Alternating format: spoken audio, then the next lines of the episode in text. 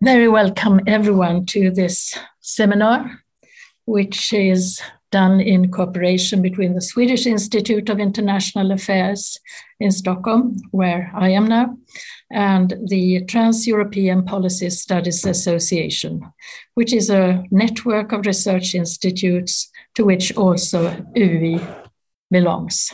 My name is Gunilla Herolf. I'm a senior, a senior associate research fellow here at this institute. Today, we will deal with the theme European solidarity, and we will address the questions about what it means in terms of definition and also what it can mean in terms of policies of the European Union. We talk a lot about European solidarity these days, but at the same time, it's not easy to give a precise definition about this concept. And we have also seen on many occasions that the European countries not least the countries within the European Union, have very different opinions about it.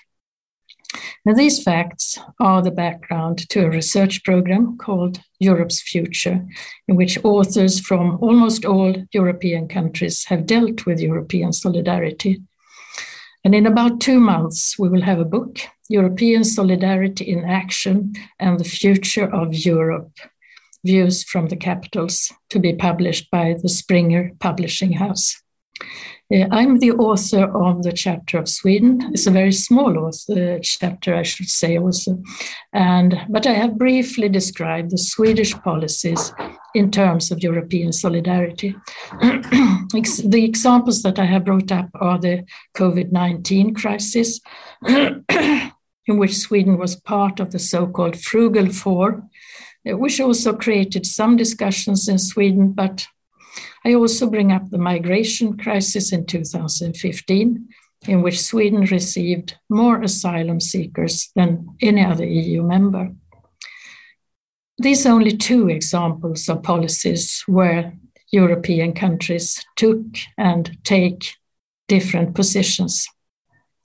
So, in order to shed more light on what European solidarity should and can mean, I have invited three particularly knowledgeable persons. So I'm going to pose some questions to these three. Uh, and the first thing I'm interested in is to know how they look on the issue of what European solidarity can mean. So we will have three short introductions from each of them and then a discussion among them. And at the very end, we will invite questions also to the speakers. So the first person I would like to invite here is uh, Michael Kaeding. Uh, he is professor at the University of Duisburg-Essen, also a Jean Monnet professor, with a very long experience of European integration and European Union politics. Previously, he's also been visiting professor at the College of Europe in Bruges, in Brugge, and visiting fellow at the IPA Institute of Public Administration in Maastricht. He's also one of the three editors of this publication that I've been talking about, and not to forget, also former chairman of TEPSA. So I would like to invite you, Michel, to make the first introduction here about European solidarity. Please. Yes, thank you very much for your kind introductory words, Gunilla, and the invitation to speak to you and to share my views on and the views also of others around solidarity in practice uh, across the European Union. And the question you put up there in terms of concept, what does actually sovereignty mean? I probably would love to start with the very simple statement that European solidarity is about understanding each other. And that's exactly what this book is all about, because the European Union and European integration does only work as long as we keep on being interested in what all 27 member states think in various aspects. And obviously, they think very differently, and they might indeed have very different interests. And that's exactly where we get it. But I would probably would like to stress the point that solidarity is less about defending own interests. That's probably a discussion we will be having anyhow. I would more at this point stress the point that solidarity is a European value and maybe, or hopefully, also a motive for action at the European Union level. Because in the end, the European Union is a union of people and nation states, of both, of sovereign nation states. We have to underline this. And interdependence uh, between human beings and states create a moral duty, in my opinion, for supporting each other at all and during all times, in times of crisis in particular. And we have seen quite many of those um, over the last couple of years and decades. Um, now, so you could actually say, if you want, that it is a cornerstone of European integration that solidarity can be interpreted or should be interpreted as understanding each other and being aware of our differences across the 27 EU member states and the interdependencies on policies uh, and joint responsibilities for a common future of European integration. So, and this is exactly what I think uh, this publication is also about. Um, with 41 chapters, you see that practice or European solidarity in practice um, is a shared contribution vis a vis the future um, of Europe. Um, only together only by solidarity in practice we have been able to fight pandemic the current pandemic. That's at least my argument and i'm convinced and i'm happy to underline this with figures and more information uh, to find the right medicine to to actually raise money um, um, in, order to make sure that it's uh, the sizes of population that matter not the sizes of the gdp whether and how many vaccines uh, and doses of vaccines you get, because otherwise Germany could have done a probably better deal uh, without the European Union. Um, but no, that's not what the European Union is all about. It is about making sure that all 27, 27 member states get their share and that together, um, uh, in living solidarity, we will make sure that we have the right medicine but also strengthen the euro uh, zone and solve the migration challenge, secure Europe's role in the world, and make, make a valuable contribution to challenges such as um, um, the climate change um, as such. So, in a way, the moment European solidarity in practice works, it's also an opportunity and a way to to to to, to gain back um, sovereignty uh, for the European Union, for individual EU member states. I think that's a very important point. And that's why, and the reason why we strongly believe in this concept of solidarity in the European Union. Um, is that also all the EU institutions are inspired by solidarity? If you look at the composition of the European Parliament, the division of members of um, across. Um, it is solidarity uh, very much in practice. You have, uh, if you look at the, the definition of the um, uh, qualified majority voting in the uh, Council, in the European Council, uh, in Council more particularly, um, you see it's all about solidarity in practice because otherwise we would have a very different system put in place in order to uh, agree on laws and new legislation. But European solidarity requires a number of issues, and that's where we might still be weak. And that is clearly European identity. Um, European solidarity cannot be taken for granted and needs to be backed up by a European public. And um, um, and that's why I think European solidarity needs a transnational communication space. And that's exactly uh, the reason why we have this book with these 41 chapters because in the end it's about understanding each other. And by understanding and getting there um, we need a european space and that's exactly what we are currently doing here. Thank you very much for the invitation gunilla and i give back to you Thank you very much for this insightful uh, remarks, Michel.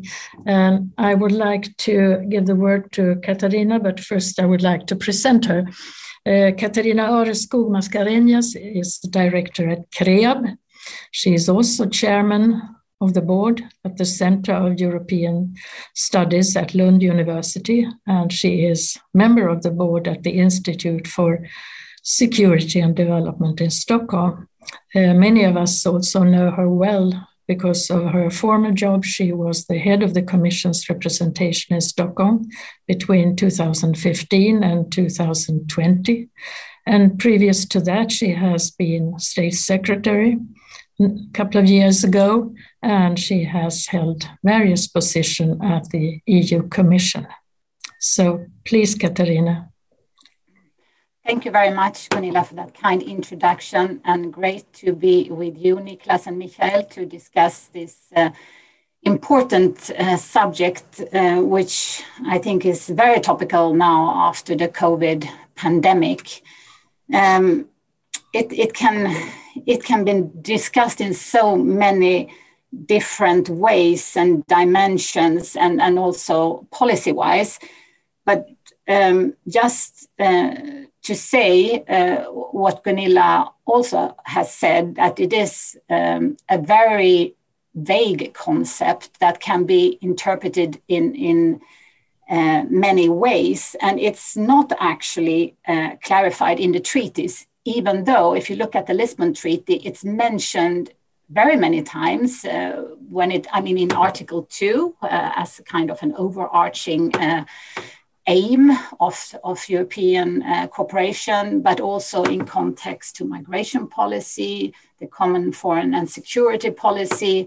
Uh, and we have, of course, uh, I will come back to that, the solidarity clause itself, which is uh, very concrete. Um, but so, so um, why, why is it so vague then? Well, if you look at the different roots of it, I think that gives a little bit uh, maybe of explanation and, and clarity. Uh, and I believe there are different roots uh, of this solidarity concept. I mean, there is the moral obligation that you should help your neighbor, and that comes from our common uh, Christian beliefs. Um, but there's also a very practical one um, one of enlightened self interest.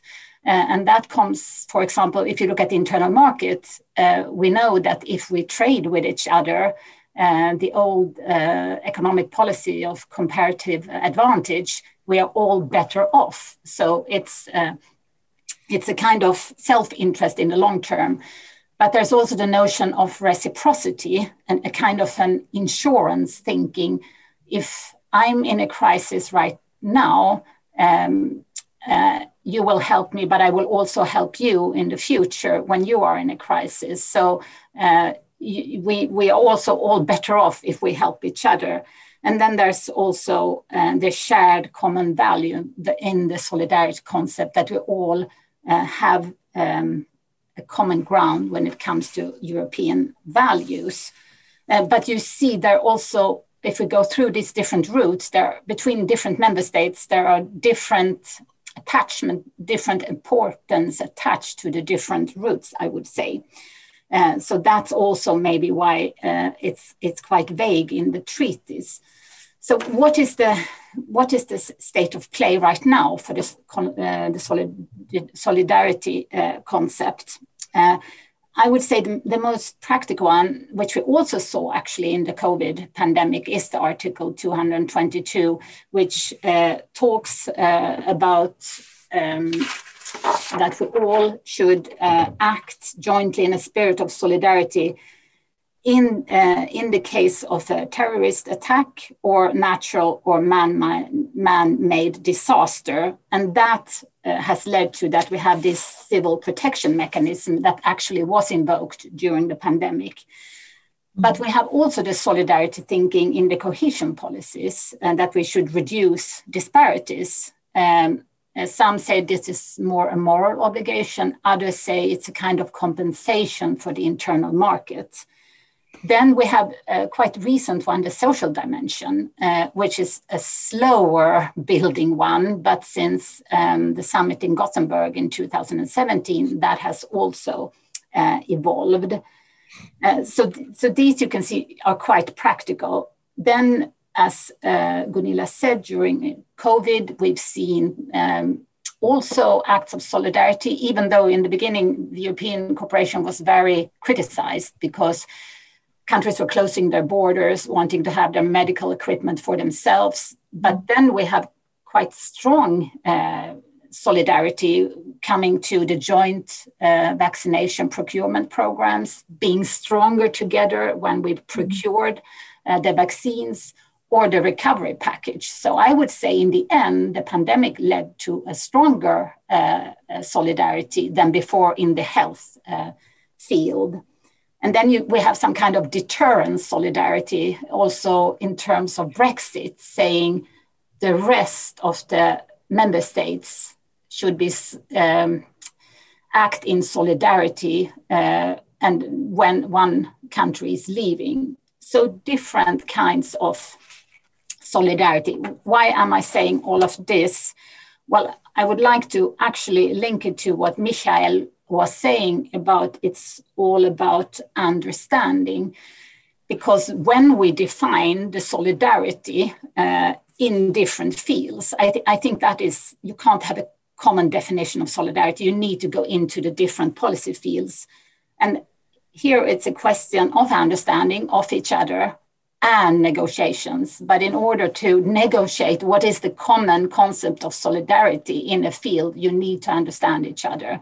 So, therefore, I think it's fantastic uh, uh, that you're doing uh, this book uh, because you need a more common discussion. That's also why we have this Future of Europe conference to anchor and, and um, spread the knowledge of what is going on in the, in, in the EU and why are we doing it.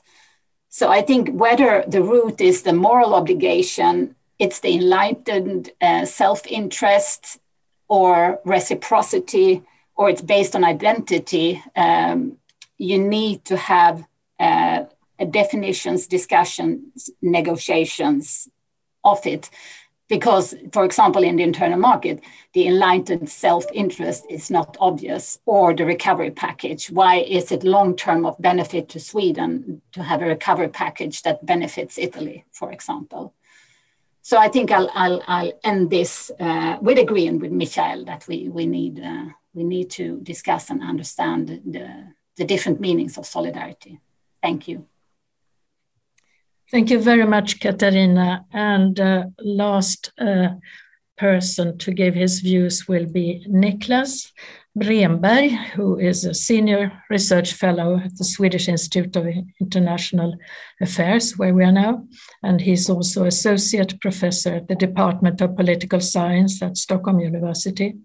He has published extensively on the evolution of the European security community in the post Cold War era and the changing nature of European diplomatic practices. And I would also like to add that he is one of those who is uh, most uh, knowledgeable about the southern part of Europe and the Mediterranean problems that I can that we have in Sweden. So, Niklas, I'm sure you will add a lot with the deep insights that you have from your research field there. So, please, Niklas. Thank you. Thank you very much, Gunilla, for those kind words of, of introduction. Uh, let me begin by saying congratulations to you and also to, to Michael for for for the book uh, and for uh, advancing this this research project and contributing to to our common discussion on on this obviously important important topic. I think uh, my uh, comments uh, go very much uh, along the same lines as Katarina and, and Michal. I think it's important to kind of highlight uh, first, I think what, what was alluding to, the kind of the, the deep roots uh, that our uh, common political community, that is uh, the European political community of states and uh, peoples that, that Michael highlighted, is it has this kind of a strong historical tradition where it comes to a, uh, um, a sense of you know what it means to be uh, a solidary citizen and what that takes and what that kind of demands of moral obligations in towards towards political communities in a sense that it, it, it's kind of meaningful to have a conversation about this at all uh, uh, I think testifies to to that uh, to that uh, historical kind of um, underpinnings. Now, I think when, mm, but but I think I come from this from a slightly different perspective, perhaps, and I'd like to draw a little bit on on some of the uh, academic work that has been been done recently that I think are uh, important and maybe also useful for for our discussion here today. Um, I think, and so kind of adding to what Katarina and also Michael was, was saying, um, to me, at least as a political scientist, it is difficult to to kind of envision uh, any political community that that would be able to sustain itself based on a notion of voluntary solidarity. If it was up to all members to kind of contribute as much as they like, whenever they like, obviously it's extremely hard for any uh, um, political political community to sustain itself. That's obviously true for for states. Uh, and that's also true for the European Union, of course. If you look at it in practice, a lot of uh, the core state functions that uh, European or EU member states have um, developed historically have been more or less transferred to a common European framework, right? We see it in the treaties. Michael mentioned uh, many of these um, aspects in, in his uh, remarks. Katarina mentions other uh, in her. So that's that's a process that we have seen, right? That is the transfer of core state powers to the to the EU and the European level is is is real, right? It's it's it's there. However, there's a lack of um, kind of a sense, a strong sense of collective identification with with the the the, the, the kind of the in reality existing political community, which is centered on on the EU today. And that is obviously, I think, what it what makes these conversations about European solidarity um, complicated and maybe also vague uh, in, in, in, what Katarina was saying, because on the one hand, we think or we tend to end up in discussions of whether it's solidarity to, to contribute or not, whether it's in uh, in our self-interest of doing it or or not. When we think about you know states versus um, uh, member states among member states or states versus some kind of an European European level. So I think that is. So I mean, uh, to me, it is hard not to uh, or it's hard to have a meaningful conversation about european solidarity if we all if we don't connect that to important issues of identity and also important issues uh, in the end of democracy. So to me um, i mean um, i think the, the, the kind of the, the the problem that we're in now, the, the, the predicament that we're in now in, in, in the emergent political order in, in, in Europe, right, is um, that it's extremely, uh, it's, it's difficult to have meaningful democratic contestation around issues that are very kind of, um, you know, important for, for uh, ordinary citizens and their lives.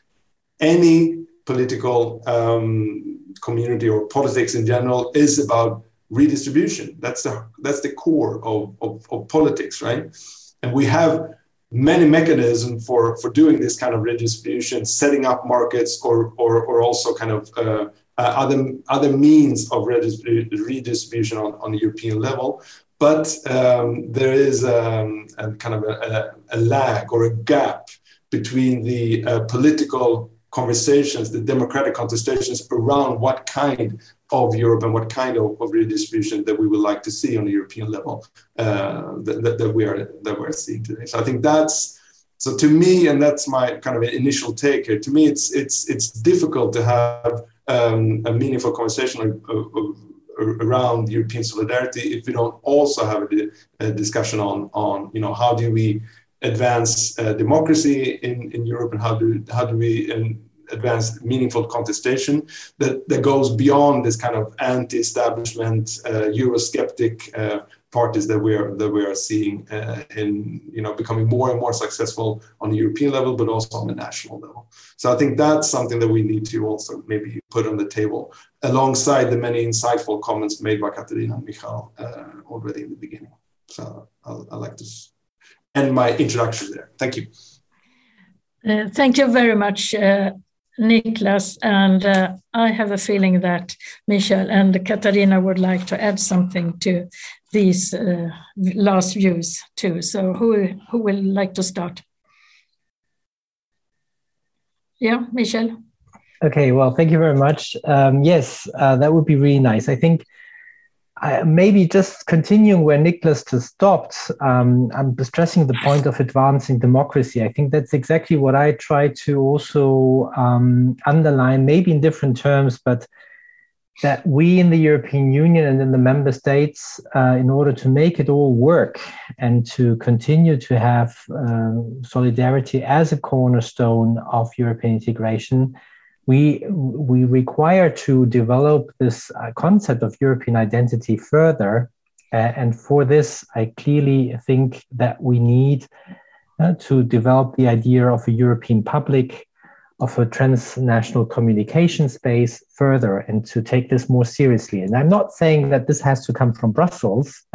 that's not my point, not at all. Um, to the contrary, I think this is something that needs to develop across the EU member states. Um, and, um, and, and, and starting with the prerequisite and the precondition that we keep to we keep to, to, to, to, to we need to be interested and keep to be interested and trigger interest for the others.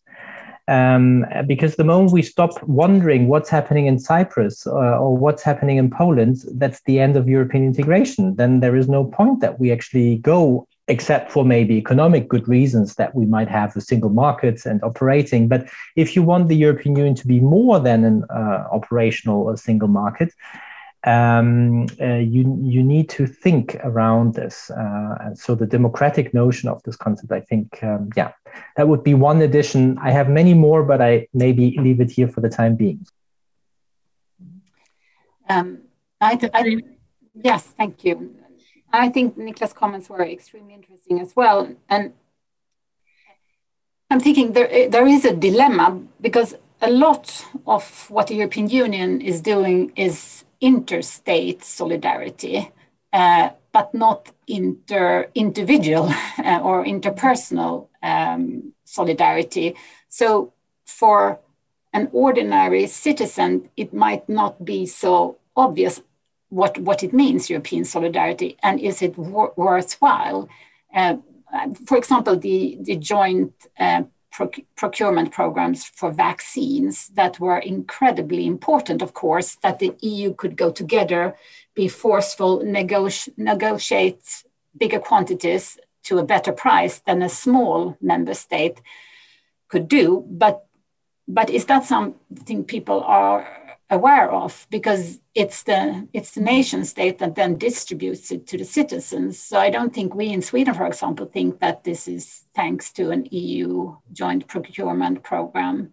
Also the cohesion policy i think uh, that's maybe not fair because in member state many member states people know that it's eu money. But again it's the it's the nation state that has the role to distributed in Sweden. I, am I'm sure because when I was working for the Commission, there was so much uh, cohesion money that was distributed in Sweden, but there wasn't a Swede that knew about it because it was the nation state that took responsibility for it. So I think that the solidarity that do exist, uh, citizen to citizens, uh, because we are then helping each other, it's not obvious. We are not communicating it in a way. And, and then again, I wonder is it desirable also uh, that we should have more mechanism? I think Niklas mentioned you need European redistribution, but then that's against the nation state role. And I think we don't want this federal concept either. So, uh, but there is there is for sure a, a, contradiction between how the European level is coming down to the European citizens and what is the role of nation states. And I have no solution. I'm just throwing this in, uh, hoping that somebody has a solution. Hmm. Uh, can I add a question? Oh, sorry, Michelle, you had something to say here. Uh, well, maybe just as an addition, um, but again, please uh, go ahead also with your question and just interrupt me because I think what it shows, the discussions we have so far, is that you can indeed have solidarity out of self interest, right? That's uh, clearly something uh, that we should also not blame anyone for. I mean, this is just part of, of the whole variety of different tools we have in the toolbox. uh, conceptually, but also there is um, we seem to show solidarity uh, out of self-interest, but also uh, uh, in, in economic terms very often. Um, yeah, I mean, if you read the various chapters, for example, in the book, you will hear very often, and Gunilla in her Swedish chapter also, you introduce yourself right by elaborating a little bit on the frugal four, etc., and um, and the net payers and the net receivers, and this discussion. But most interestingly, if you look at the book, and now allow me maybe to zoom into one or two countries, in Poland, for example, which is now in the news for very other reasons uh, these days, it is very remarkable when you read the Polish chapter. Poland seems to be really much uh, an example where solidarity is, is, is defined in a one way road, in a one way street. Yeah, because for historical reasons, I mean, the author argues very strongly uh, that Poland expects to be uh, at the receiving end of the solidarity concept. Mm-hmm. It's very simple. Yeah, it's it's it's very simple. Uh, uh, and and that's why um, so the, the, it's it's not a concept in Poland that is based on reciprocity, not at all. If you think about European solidarity and if you talk to Polish uh, colleagues, uh, their understanding is very much due to the experiences, the historical experience, it's a one way road and it's not a reciprocity uh, concept. And that's important to understand if you go, for example, to a different country. There, it's all about reciprocity, right? There, you, if you zoom into Malta, um, uh, right? Um, the question here, or, or Luxembourg, for example, depending uh, 50% of their employees are commuters. So the moment we had uh, with COVID the closing of all borders, I mean, the Luxembourgish prime minister said, "You kill my country." That's uh, and he was missing reciprocity, solidarity because simply because everyone was thinking about him or herself, the borders closed, and all by a sudden Luxembourg didn't have anyone to work for anymore, and the country was really at the bridge of, of a collapse. So, reading those individual chapters, you all by a sudden start realizing, oh, damn it, this is really complicated. um, yeah, and, and because of historical um, um, linkages, because of the economy, because of the geographics as well. Uh, that's another notion that might be more important when we move on to the more policy um, uh, relevant uh, questions uh, here today. Um, uh, the answers around solidarity do really differ across uh, the 27 member states and beyond. Mm. Yeah, uh, no, I, I, really agree with you, Michel. From my contacts with my colleagues, I am sometimes uh, a bit disturbed about uh, listening to this. And uh, when we come into migration in the next part of it, we will see it even more, I would say. Uh, no, I have a question to you. Uh, I'm wondering, how do you see solidarity in terms of the EU's policies towards other parts of the world? It has become an issue uh, to a degree when it comes to uh, the vaccines. Uh, we are now heading towards the third jab of vaccine for ourselves, whereas many African countries may reach about 5% of their population. And some people say we should behave otherwise. Would you say that Europe, being a very rich continent, small but very rich, also have a solidarity need for solidarity against others. Much more of the discussion in Europe today is to Europe has to be strong, Europe has to be autonomous, Europe has to be uh, actor, an actor in the global sphere. But there is also sometimes also this other uh, concept of uh, what are our responsibilities. Uh, Katarina?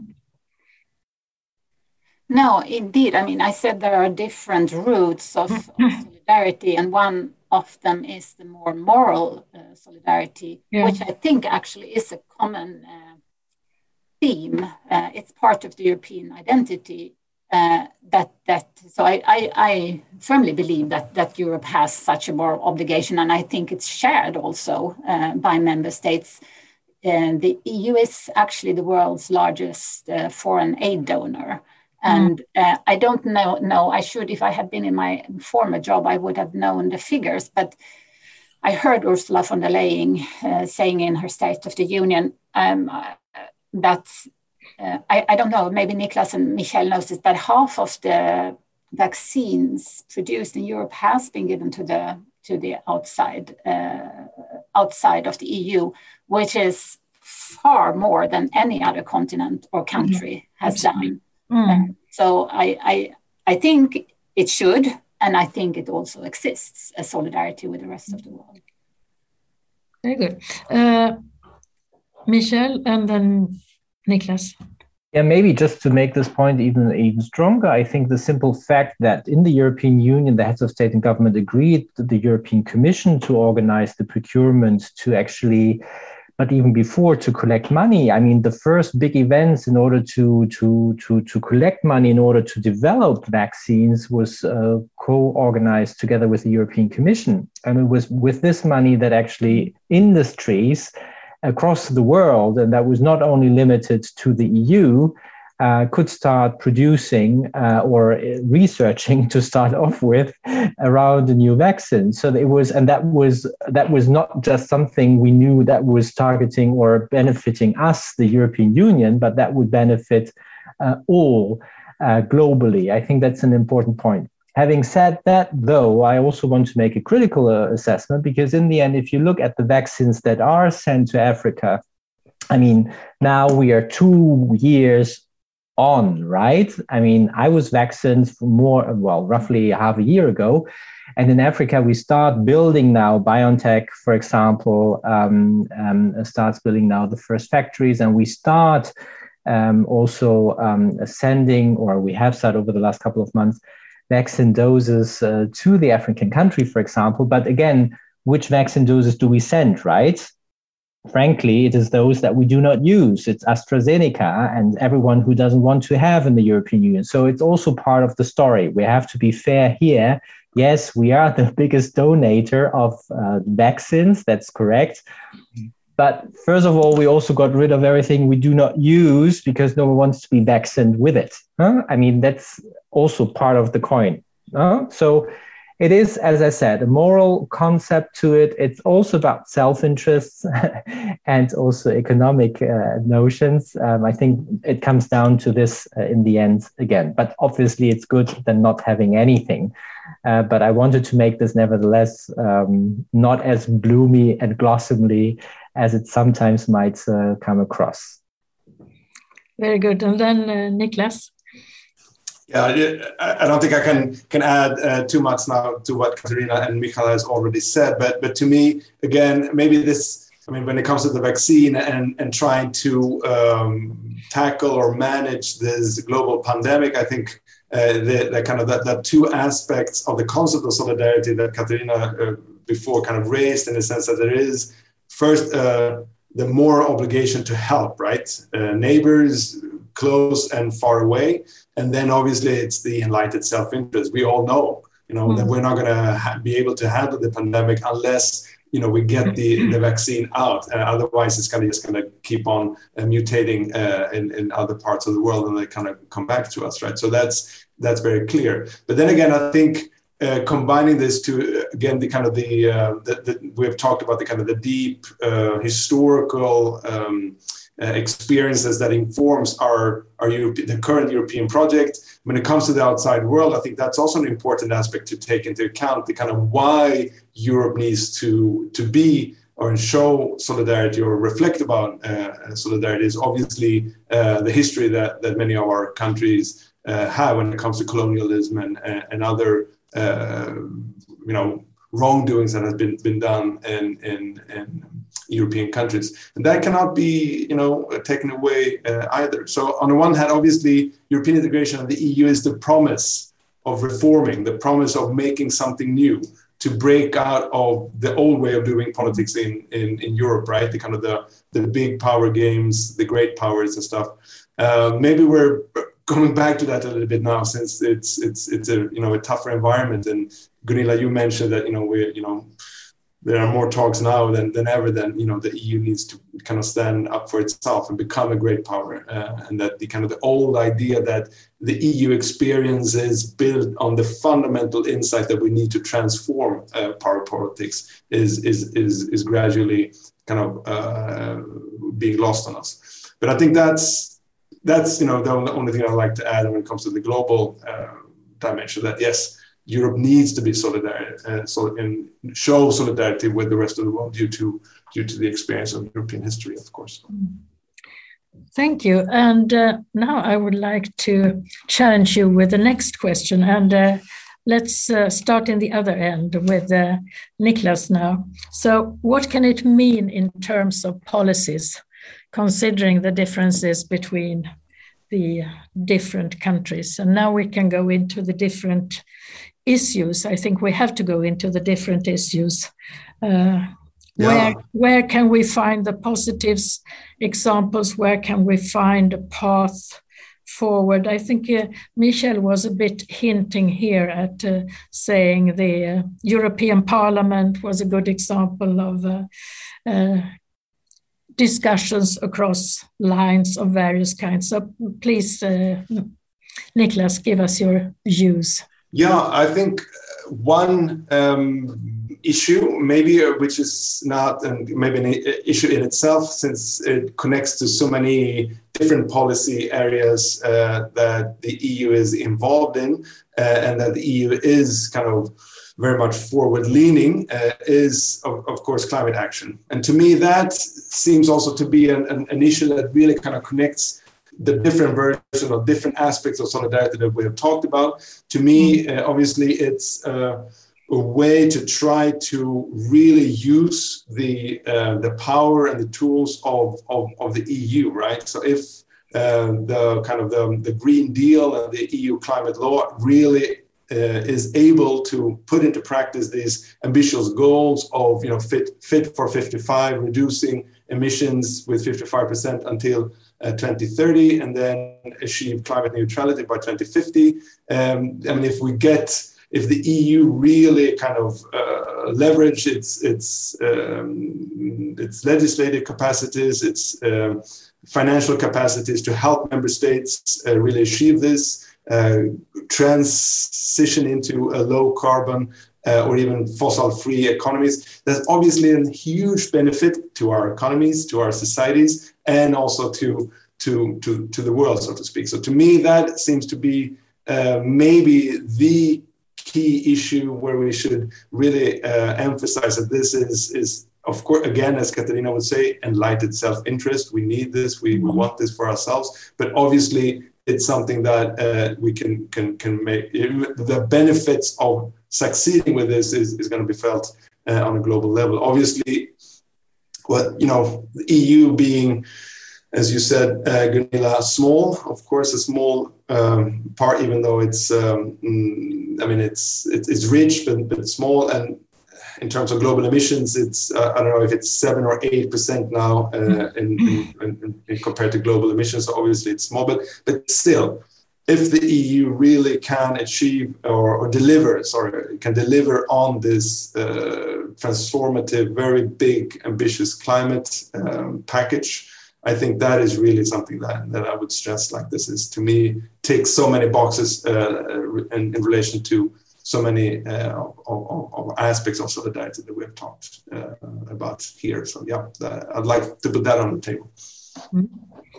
Thank you, and uh, Katarina. Um, I just wanted to uh, to refer to our previous discussion first to get the, the record straight. What what von der Leyen said, she said uh, in the State of the Union about vaccines that uh, the EU is the only continent that shared half of our vaccine production with the rest of the world. So 700 million doses to the European people and 700 million doses to the rest of the world, to more than 130 countries. But also, I take the point what Michel has said that it might also have been the vaccine that the EU was not um, using itself. But nevertheless, I think it's quite impressive figures. Hmm. Um, but uh, what in which policy areas solidarity should be um, developed, I completely agree with Niklas again. I think that is, um, I mean, in the interest uh, of everyone, and if if the so it's it's not only European solidarity, it's uh, global solidarity to uh, to work on the on the climate issues, um, and if the EU can can be at the forefront there, uh, then it the devil is in the detail. Of course, there are many many things that can be discussed how to achieve it, um, but that we would need a different uh, seminar to discuss. Um, I mean, we have a very heated forest discussion right now in Sweden, for example. Uh, we have discussions about the taxonomy, so it's not always easy. You have the uh, you have the discussion on nuclear. I mean, you you you agree on the overall uh, uh, objective, but then uh, again, coming back to Michael's first point, understanding, then you need to understand what are the motives behind each member state, what are their situation, you need to negotiate the way. Uh, but looking at other areas, if you if you look at Europe in, in particular, uh, I think on the research, um, I'm seeing, and, and that ties also to the global tensions and and, and relations with China. Uh, which are very difficult right now. How, how does Europe respond to geopolitical tensions and the fact that the global order is changing and there's an an incredible tech race going on right now with semiconductors being um, a severe shortage. Who will be the global leader in green hydrogen? We saw Macron's speech the other day said that in 2030, France will be the global leader in green hydrogen batteries. We have Northvolt in Sweden. Um, so I think there is a there is a fantastic tech race. Over the summer, the U.S. Senate were uh, adopting a, a, a fantastic uh, investment program in specific sectors. Uh, so uh, I think research. I think we should really pool our resources uh, into uh, into research program, even though it is a big program, but it's still quite uh, small. And there uh, we saw what uh, how how quickly um, European vaccines could be developed. There are fantastic uh, uh, resources, um, brains in Europe that can be pulled together. And then I think also in the in the wake of the COVID, I think the health uh, field, we will see more solidarity when it comes to procurement of, of different, not only vaccines, uh, assistance of each other. Uh, stockpiles are already, common stockpiles are already decided uh, and, and strategic uh, assets. That, but nothing is simple. Then that also if you if you continue that arguing arguing you come into the also infected discussion of strategic autonomy and that might be in um, how do you say in contradiction with global solidarity because we in Sweden tend to believe in free trade and and and also uh, pooling not only European uh, resources but global resources in different fields. So nothing is easy, but um, just to make a couple of points. Sorry for maybe confusing more than being uh, uh, having straight opinions about things. No, you're you're just uh, enlarging the uh, difficulties which are already there and which need to be enlightened the way you do. So that is great. So Michel. Thank you very much. Yes.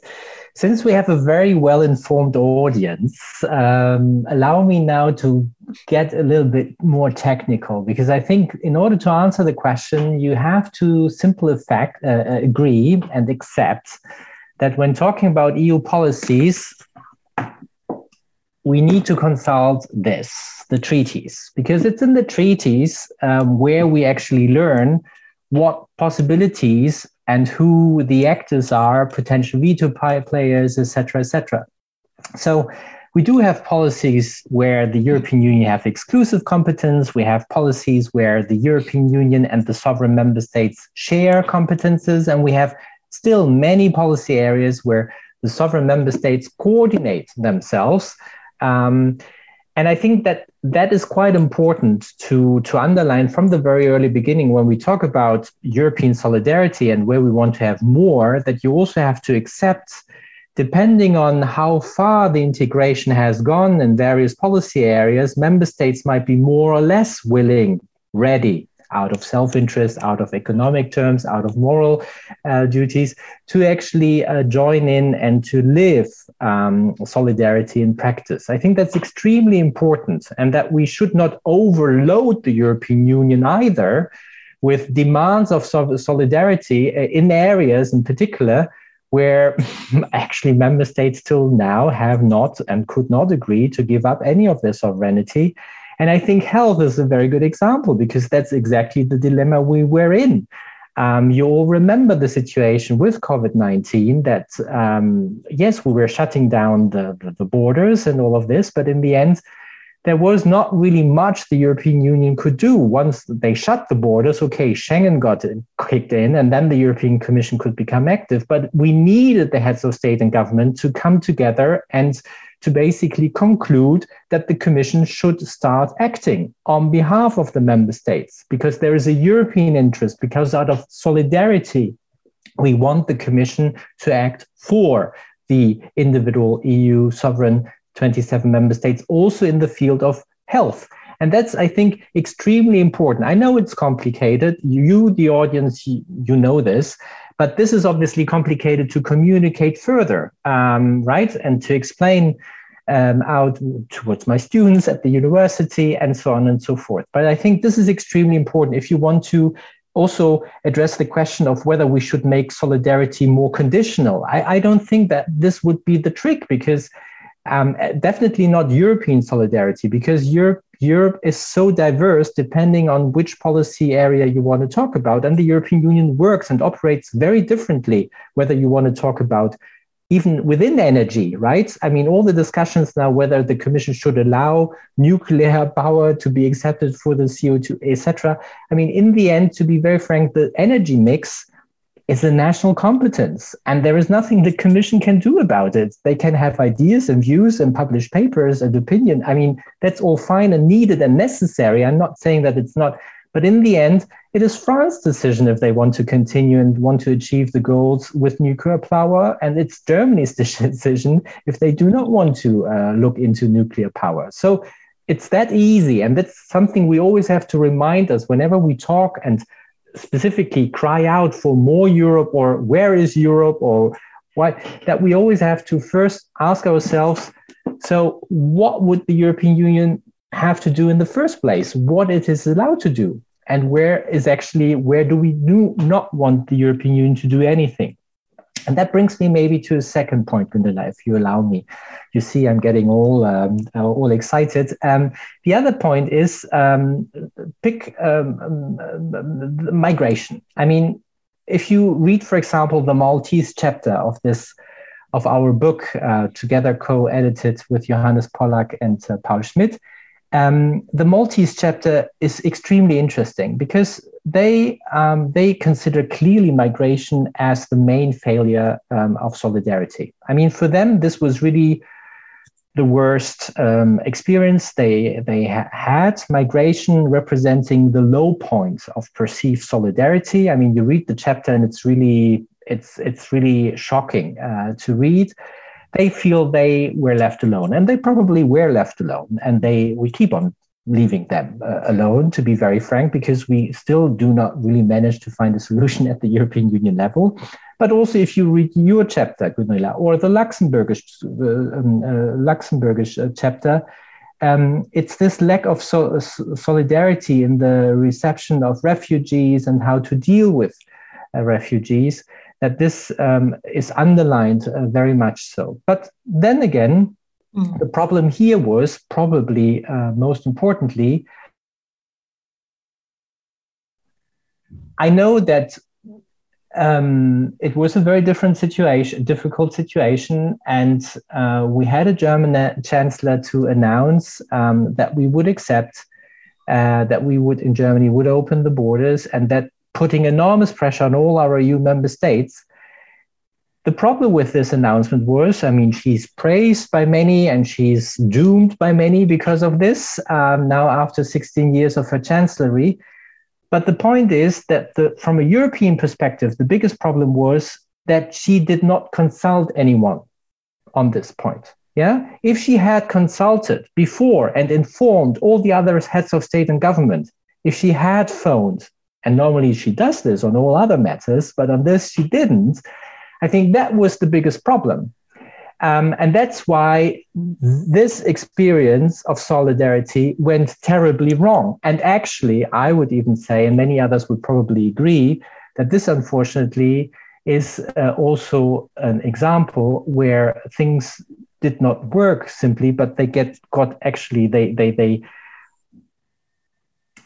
they even put the European Union and the solidarity within the European Union at great risk. I mean, many of the problems we have right now on different policy areas are clearly linked also to this incident. And this is something that comes with a with a with a with a with a with a consequence with a, with um, mm. that we need to continue that we need to consult and create a trust in order to generate a feeling of solidarity i think that's so important and mm. that's why we keep on uh, we need to know and learn from each other that's one thing we need to be open to learn from each other but the other thing is also that we need to continue to talk to each other. And that's why the European institutions, as I said also earlier, are inspired by the spirit of solidarity. Yeah, in the end, this is exactly what these institutions facilitate. Uh, the European Council, the Council of Ministers. It is their role also to bring the leaders, the ministers, and others together in order to have that exchange to in order to have actually this trust building exercise because that's in the end what this is all about and if you allow me one last point i mean who else than the commission you should read the british chapter as well who else than the european commission was better equipped to do the negotiations on brexit if we it was michel barnier and his team who in an excellent way defended the european interests and kept on informing all the member states from the very early beginning. Every member state felt being informed. And it was perfect to choose the European Commission here because that was a supranational institution that was, amongst others, also one of the uh, red, I don't know how do you say, in a bull, fight for the Brits. That was obviously also uh, the uh, cerise uh, sur la tarte, um, and then a French speaking one with a perfect accent. So that was a very perfect match in, in, in, in, in, a, in a lot of different, on a, a lot of different dimensions. But in the end, it was the best choice from a European perspective to have all member states rallying behind the European Commission, the European Commission informing the member states on a regular basis, and even heads of state and government, like, for example, um, um, uh, Viktor Orban, they joined in. I mean, if you remember uh, Theresa May's appearance uh, in, where was it, at the uh, European Council meeting, um, when, when she actually came to the heads of state and governments of the European Union, hoping to get some concessions uh, after having tried bilaterals continuously in order to break, so to say, the community but no, they stepped together, they stayed together. And that was solidarity par excellence. Ireland was, if you if, was showered by solidarity, by European solidarity. Yeah. We basically, all EU member states identified themselves with the border issue. And because of this, yeah, we were not willing to move a centimeter on that very topic. And that was only possible because we had an independent um, uh, supranational uh, institution inspired by the principle of solidarity, the European Commission. Mm. Thank you. you. very much, uh, Misha. I agree with everything you say about the uh, Brexit negotiations, but I just wonder about uh, Frau Merkel, if she would have consulted with others, would Germany have done very much then? Because they would have met a number of countries that were not willing to do very much at all. And this was a big disappointment seen from the Swedish side. Sweden acted in a, uh, uh, in a feeling of solidarity, waiting for others to come along, and to its huge disappointment, didn't see many come along. Uh, Germany did, but not many others. And uh, as we mentioned before, there are still, I counted today to 11 countries in Europe who were not willing to take in any new refugees.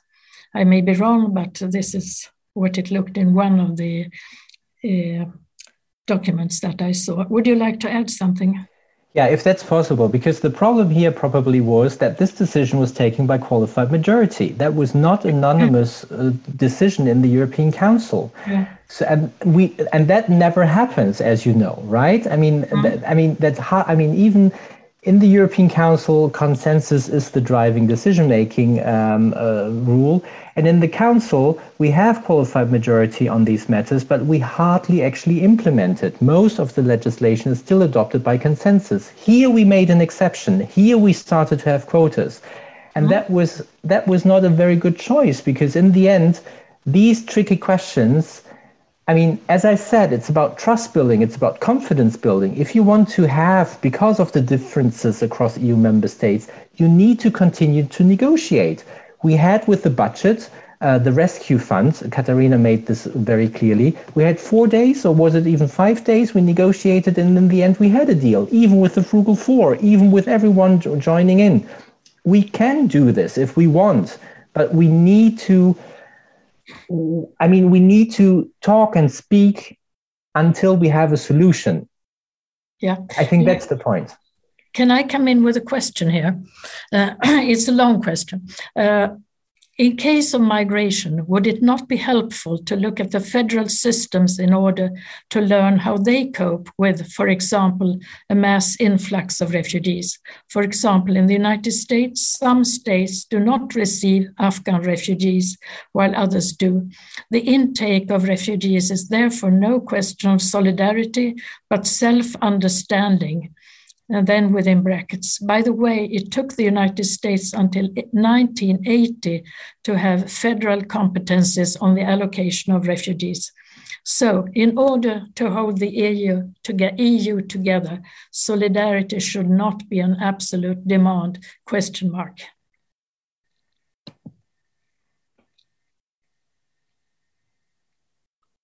Uh, Katarina. I mean, this is extremely difficult because it's also an emotional and sensitive issue.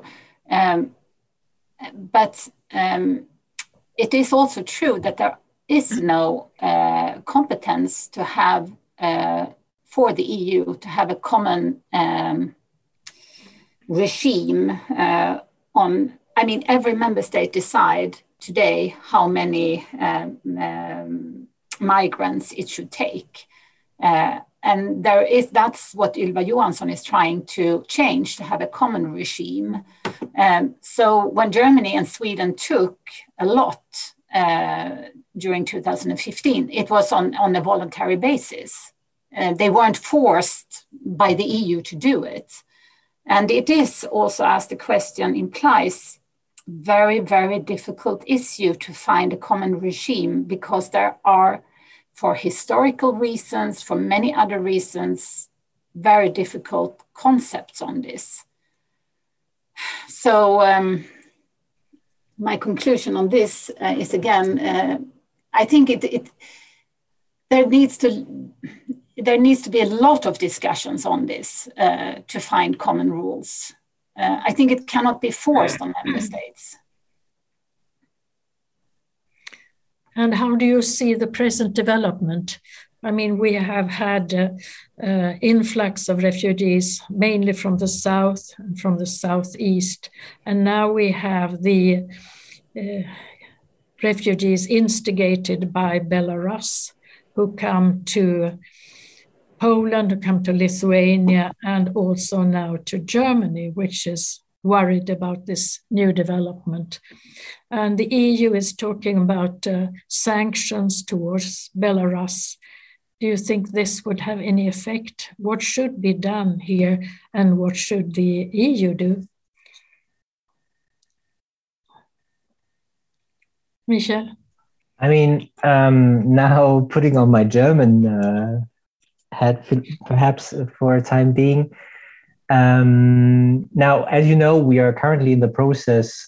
We just had elections, general elections, and we are currently in the process of forming a new government. And if you look at the uh, preparatory paperwork around the negotiations, which are currently ongoing, and we are expecting a new government to take office most likely even before the winter break uh, that this uh, will be one of the big uh, topics. Uh, all three partners, the Social Democrats, the Greens, and the Liberals, um, already agreed upon that they would um, um, come back to Brussels and the European Commission in order to try again uh, to find a European uh, solution. Because, as you know, the reform of the migration system is um, deadlocked. the current government um, and even with the Polish situation, there's not much um, that you can expect right now. In terms of sanctions, I don't know. There are different positionings uh, right now. The government, the German government, is, is rather reluctant to do anything right now in the coming four months or three months, to be very frank. So um, I'm rather skeptical that there will be any big major progress on this. Um, but the good news is that the next government, as it looks, this will be the next government. At least another attempt is um, will be um, on the agenda to find a European solution and to reform the current migration system. Um, um yeah, so that's just what I can reflect back from you um, directly from Germany um, out of the negotiations which are currently ongoing but maybe also the German um, ambassador or consul is uh, here in the audience. He might be able, he, she might be able to join in as well. Mm. Uh, me, uh, Niklas. Thank you, Gunilla. Uh, I think, uh, I mean, it's um, as Katarina already said, it's it's it's a very kind of uh, emotional, sensitive question to debate, right? So, and to me, it, it, it always feels uh, strange to think that that the kind of that we talk about solidarity when it comes to refugees and we don't focus on being solid you know show solidarity with the refugees rather than trying to say that it's you know the it's the quota. It's it's finding the right equilibrium among member states when it comes to intake of refugees. That's where the object of solidarity should be be placed so to speak. So to me that's an, an, an, an a complicated kind of uh, position to take obviously even though we all understand the political realities that goes into into this particular issue. Of course, um, I, I, think. Uh, to me, it has been extremely, uh, and I hope that the audience uh, also thinks uh, think uh, this that it has been very enlightening. Right, our discussion here it, it really kind of highlights the uh, the, the complicated nature of the of this political community, which is the, the EU in a sense, and and it's I think it's up to all of us to really think hard uh, in terms of what it when it is meaningful to talk about European solidarity, when we can expect it, and and when it's not, when it's meaningful to kind of you know put that on the table or not, since it's it's it, it is this complicated mix. Uh, Michael, you know, showed us the, the, the treaties. Obviously, it's a complicated mix of when it comes to to competences, and also obviously the kind of the merging of of, of, of interests here. Uh, so I think it's it has been extremely um, valuable here, and I think the the question from the uh, from the audience uh, pointing to the the U.S. experiment is also I think valuable to our our, our um, conversations here, since it has been I mean, obviously, from an outside perspective, we think about the United States as a unitary actor, um, but it also has, you know, it has emerging properties, evolving properties within within itself. Uh, and it's it's even though it has a, been a federation for a long time, there is still that ongoing, of course, political contestation within the U.S. What should be on the federal level and what should be on the on the state levels, in a sense. I think uh, obviously there are things to learn from the US, and there's also things to really ponder when we try to kind of move forward also meaningfully in, in, in, in on our side of, of, of the Atlantic and try to maybe advance uh, our cooperation or integration in, in, in, Europe. But I think for me, at least, it has been really enlightening that there's this patchwork, the common European framework is, is, is really a complicated patchwork. And sometimes it is meaningful to talk about solidarity, sometimes it may be less so. Mm. Because it's, I mean, because the, the kind of how to say the the possibilities to act in, in solidarity in, in, in, solidarity or in solidarity ways are, are so different right in, in different uh, areas. Uh, what you say now, Niklas, and also the uh, question from the audience reminds me of another discussion and research area that we have now in Europe and also within TEPSA, which is about the differentiated integration that we have in Europe.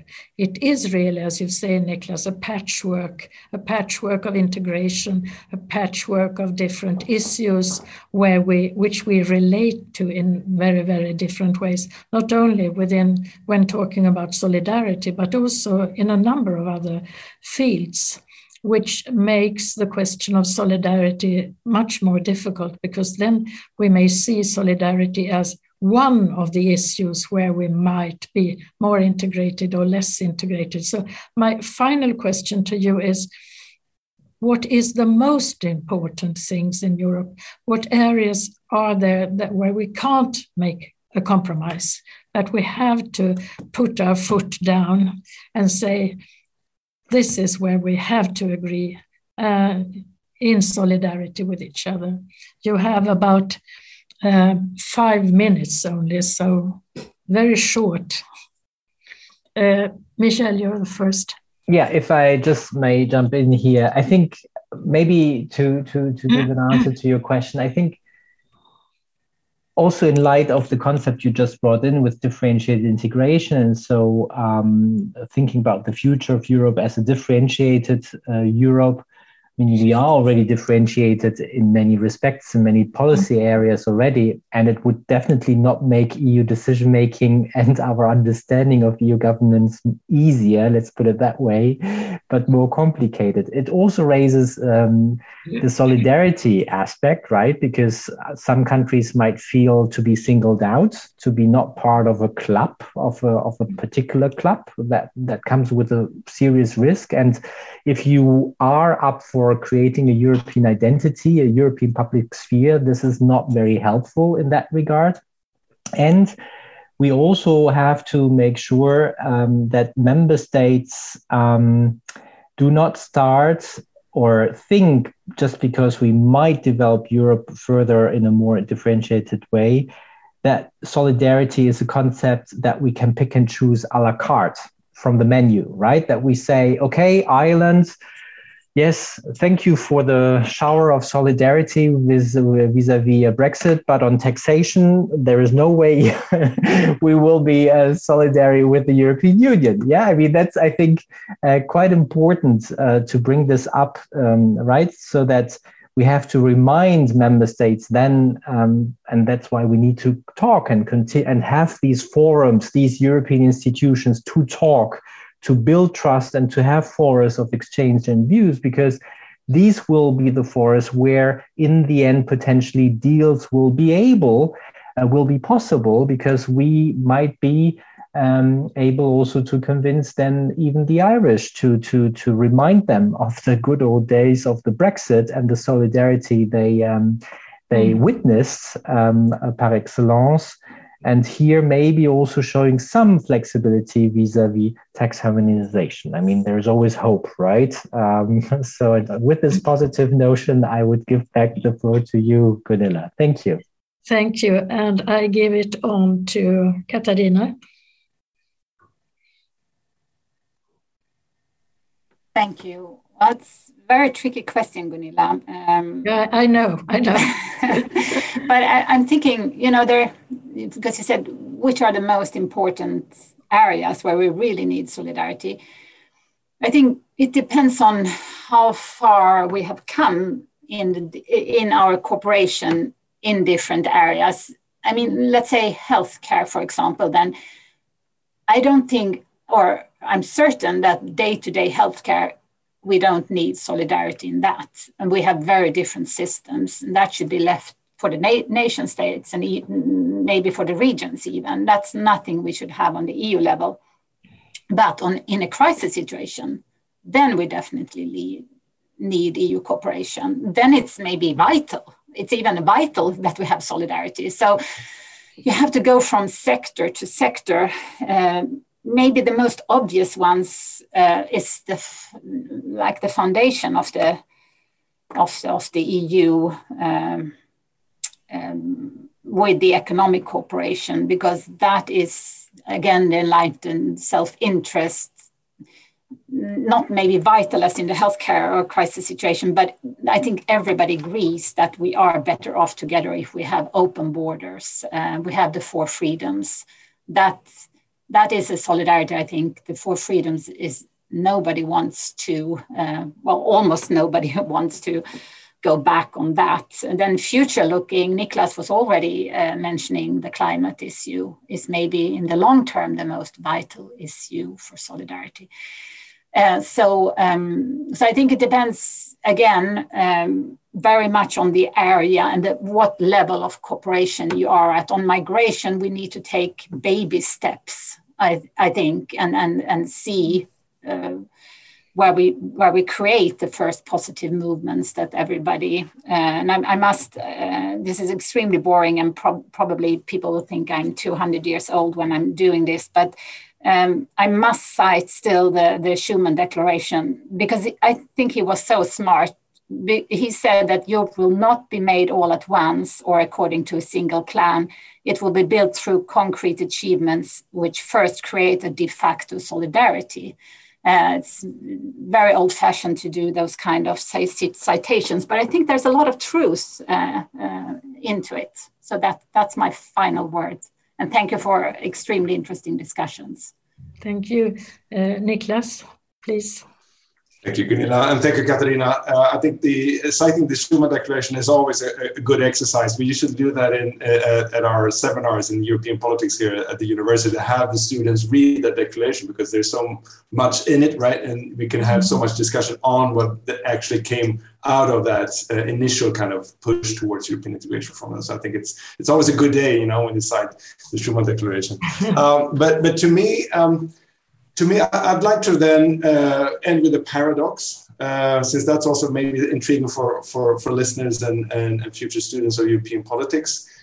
To me, it's again, it's, it's very hard to envision a functioning, a well-functioning a European common market without the rule of law and without uh, kind of you know strong democratic institutions on a national level we know that you know the, the, the market economy cannot function without kind of uh, you know good governance, so to speak. This is the kind of the quality of government argument coming out of our colleagues in, in Gothenburg and other places. So to me, it's extremely important that uh, the EU is not backing down when member states are um, dismantling the rule of law, dismantling democratic institutions at home, in pure self-interest because we know that the kind of we're not going to have a functioning uh, uh, common market without functioning uh, uh, institutions and rule of law at home.